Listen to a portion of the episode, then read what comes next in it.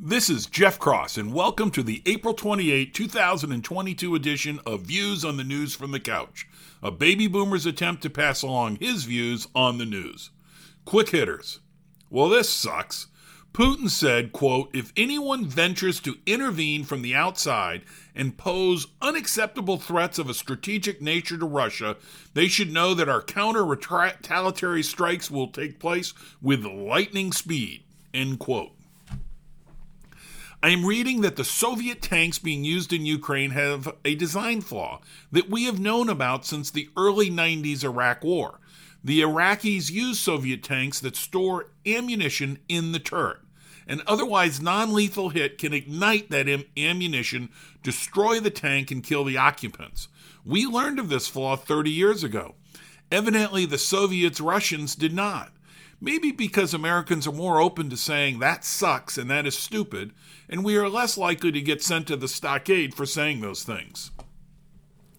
Disney says the state of Florida cannot end their special tax district because of a statute that says uh, Florida, quote, will not limit or alter the rights of the district until all such bonds, together with interest thereon, are fully met and discharged, end quote.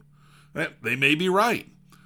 Or I wonder if the stream of funds mentioned in the linked article might be used to pay off a new bond taken out to pay off the old bond. Also, if Disney is taxing itself, I assume it is doing so to meet the needs of the park. If Disney Florida is part of the, a larger taxing body, I would assume those needs could be met and a bit more, like funding low income housing, with an increase in taxes similar to what other businesses pay. Note, I'm just spitballing on all of this. Moving on. The highest court in New York ruled that the congressional map created by the legislature was gerrymandered in an unconstitutional way. Primaries will likely be delayed, and a court will likely create a new congressional map. Both parties gerrymander, and both parties get their maps tossed by the courts.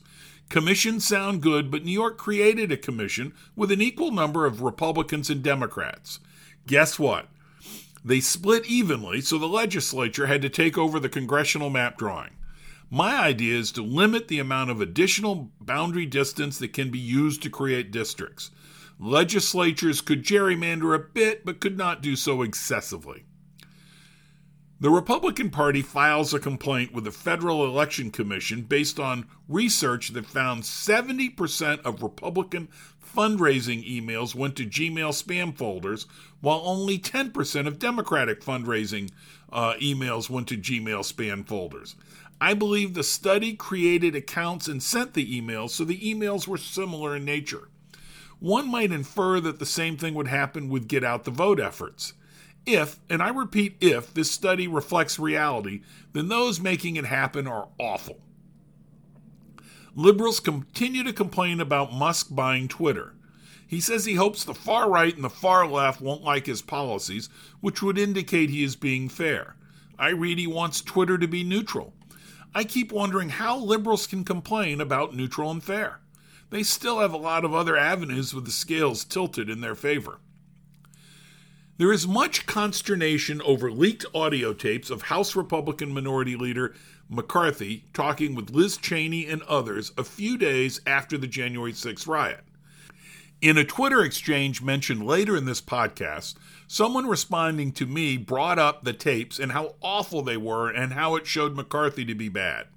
I checked them out, and what I heard was on January 11th, McCarthy said he was thinking of asking Trump to resign.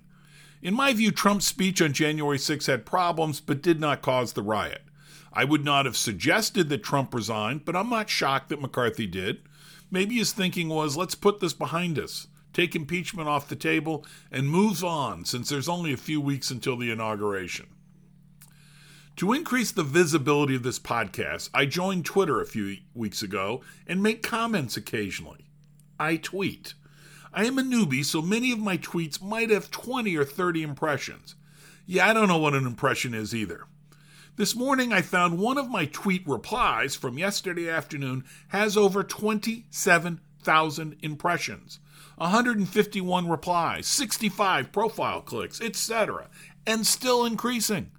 The original tweet was by Tom Fitton of, Fitton of Judicial Watch. He said, quote, If Republicans win the House, who should be the Speaker of the House? Remember, it doesn't have to be a House member, end quote. I replied, quote, Maybe it does not have to be a House member, but it should be a House member. I'm fine with McCarthy, end quote.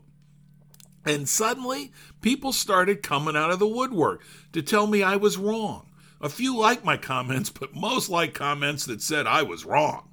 Some observations. Most, if not all, were reasonably polite to me. That surprised me. Man, a bunch of folks were responding just don't like Republican Minority Leader McCarthy. Republican name only, or Rhino.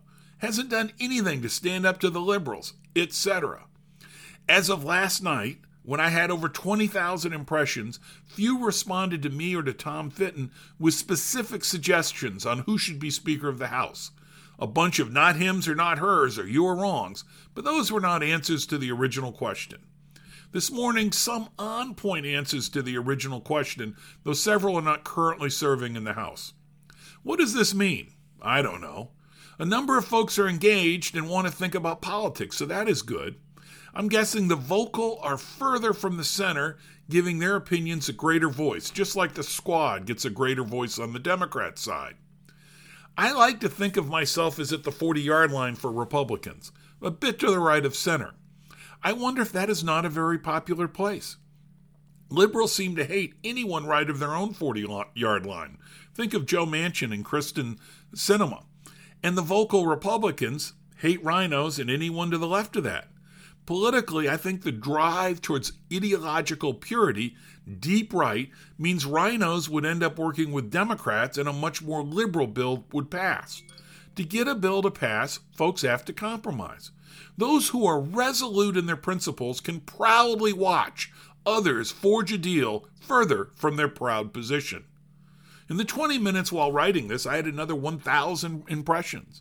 In the next hour, another 2,000 impressions for a nothing tweet reply. Thanks for listening to Views on the News from the Couch.